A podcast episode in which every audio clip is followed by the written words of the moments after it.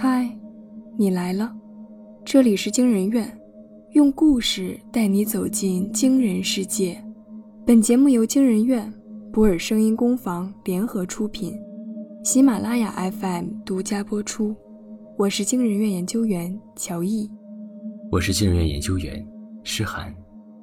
今天要讲的故事是：十五岁的生日礼物是一场集体自杀。下，作者玉森。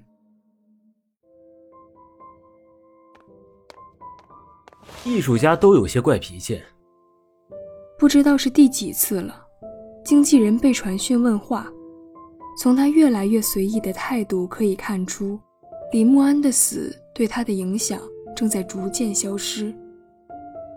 要不是他身上还有些剩余价值，那次我真想给那个小子一点教训。如今想起来，经纪人还是愤愤难平。但是现在这世道，要赚钱就得忍气吞声。所以我也就忍住气了，不再去干涉他的事儿。有些画家一旦遇到了瓶颈，迟迟不能突破的话，最终的结果就是扔掉画笔，销声匿迹。经纪人考虑到了最坏的结果，暗中搜罗有潜力的新人，即使李慕安挺不过这一关，他也能有退路。两年前的某天。李慕安突然打电话给他，是在凌晨三点左右。被吵醒后，经纪人看到来电显示上的名字，只好把一肚子的火气憋回去。怎么了？李慕安的声音很狂热。什么？等我画出来，你就知道了。李慕安卖了个关子。几个月后，李慕安再次打来电话，说作品已经完成了。经纪人不敢抱太大的希望，毕竟李慕安丢掉画笔也有几年了，谁都不敢保证他还能延续曾经的辉煌。当那些画布被掀开后，出现在经纪人眼前的是一批惊艳的作品，风格和之前完全不同，每一幅画都是一个面目模糊的人。记录了他们死亡的过程，怎么样？李慕安问，带着绝对的自信和得意。经纪人无法否认画作的震撼，就像他无法完全适应画作传递出来的颤栗。这些画作太过真实，真实的就像是一张张照片。李慕安是怎么搜集到这些素材的？他又是如何得到了这些灵感来源？可以准备展出了。经纪人吞回了已经滑到舌尖的询问，他需要的只是李慕安的天赋，其余的没必要干涉。每个人都有秘密，就像现在，经纪人也不准备说出他对于李慕安新画作的疑惑。总之，除了画家和经纪人的关系，他和李慕安完全无关。我知道的。经纪人摊开手。都在这里了。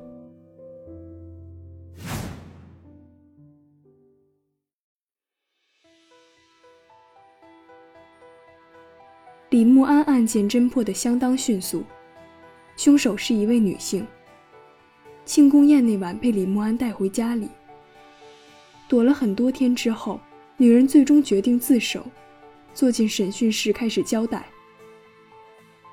那晚我跟他回家后。本来以为会是一个美好的夜晚。李慕安年轻英俊，才华横溢，画展的巨大成功又带来了可观的财富。在那个庆功宴上，除了圈内人士，还有一些游弋在各种宴会，想以原始资本换取物质回报的男女。作为宴会上的绝对主角，李慕安成为那些人的一致目标。最后，他选择了最符合自己喜好的一位。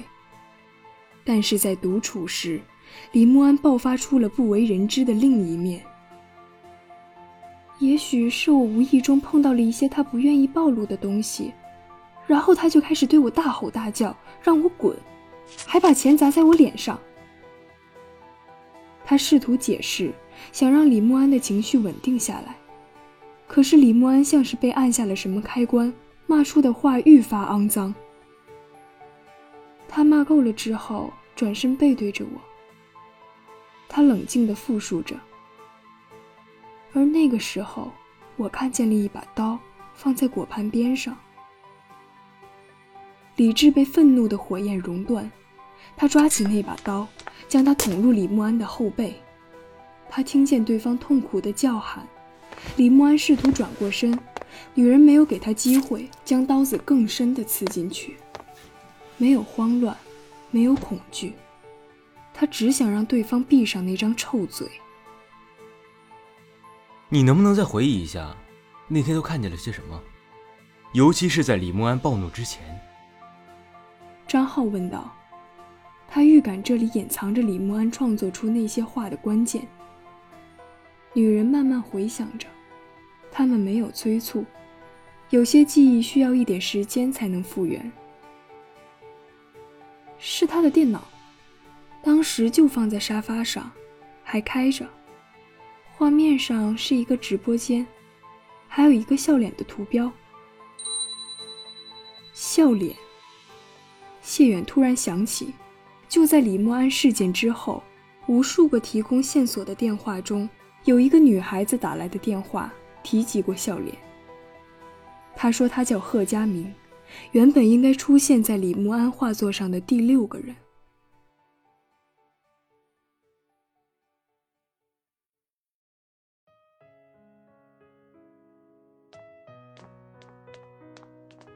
在母亲的陪同下，贺佳明到了警局，看起来很瘦弱，精神也不太好。所幸眼睛还是清澈明亮的。这两年时间，我都在治疗抑郁症，很少关注网络。贺佳明说：“所以我不知道他们是怎么了，或者说，我不敢知道他们怎么了。”他讲述了只有他知道的六个人共同遇到的事。大概在两年半以前，贺佳明得过一次重感冒，用了很长时间才痊愈。表面看来，那次感冒没有产生任何后遗症。但是贺佳明却在某一天忽然发现，他失去了感知快乐的能力。喜欢的剧和小说不想追了，喜欢的手工不想做了。最喜欢的明星演唱会对他也毫无吸引力，那就是他抑郁症的开端。和大部分患有这类病症的人一样，贺佳明选择了隐藏，在父母面前，他表现得比以往更加开朗活泼，哪怕他心上的灰尘越积越厚。他试图在网络上找到相同的人，一起熬过这段日子。他加入了很多自助小组，每天都在群里打卡，发一些心灵鸡汤，帮助别人，也帮助自己。他感觉自己还是渐渐消沉下去，连正常的外壳都难以维持。直到有一天，某个群里有人申请添加好友，得到他的同意后，将他加入了一个新群，并附上了一条链接。也许这里才是你们唯一的归宿。他点开链接，那是一个虚拟房间，房间符号是一个诡异的笑脸。在此之前，贺佳明生活的很痛苦，但从未想过死亡。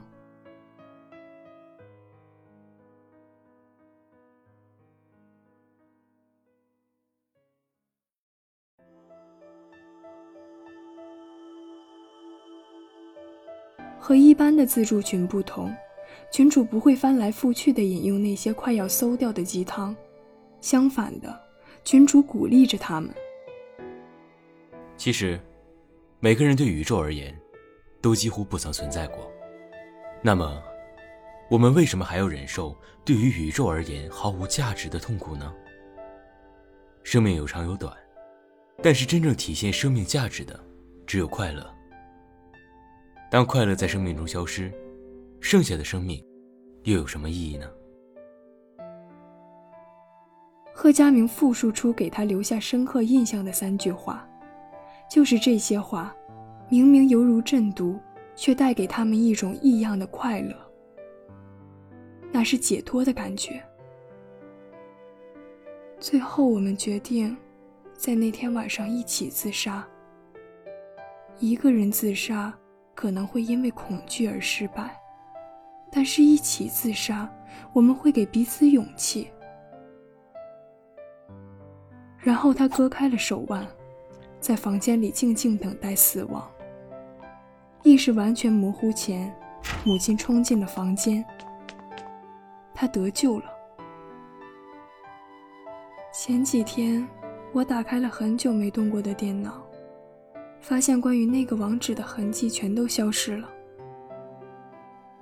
基于那个不太寻常的事实，贺佳明接受了另外一种可能。有人在看着他们死亡。李慕安，也许只是其中一位观众。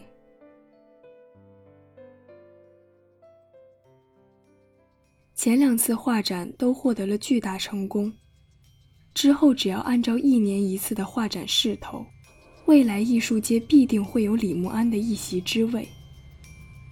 然而他画不出来了，每天坐在画室里发呆。明明大脑焦虑的一刻都不能停止思考，反映在身体上的却是嗜睡。李默安知道，如果继续维持这样的状态，不仅经纪人会放弃他，他自己也会放弃自己。他在网上加了很多乱七八糟的群，穿上无数马甲，肆无忌惮地吐槽咒骂，然后继续在现实中扮演才华横溢的艺术家。其中一个群，有人加上了他，给了他一个链接，没有任何附加说明。以往李默安是不会理会这种私信的，但是那天他选择了点击。接下来他看到的是一个视频，一个看上去十几岁的女孩，坐在桌子前，从背景来看应该是她的房间。下一秒，那个女孩拿起刀。割破了自己的手腕，在血液流淌出来的那一刻，李默安屏住了呼吸。在目睹那个女孩死亡的过程中，他的手指像是生出了自己的意识，在桌面来回跳跃。那是一幅画的架构，一幅超凡的画。他再次有了握住画笔的自信，以另外一个人的死亡为代价。他该如何选择？是放弃唯一付出的机会，还是永远丢掉画笔？第三次画展的成功举办，就是他最终的选择。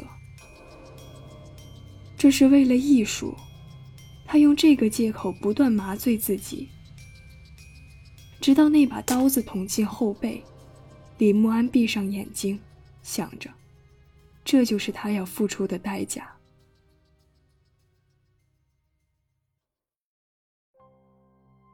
真是晦气！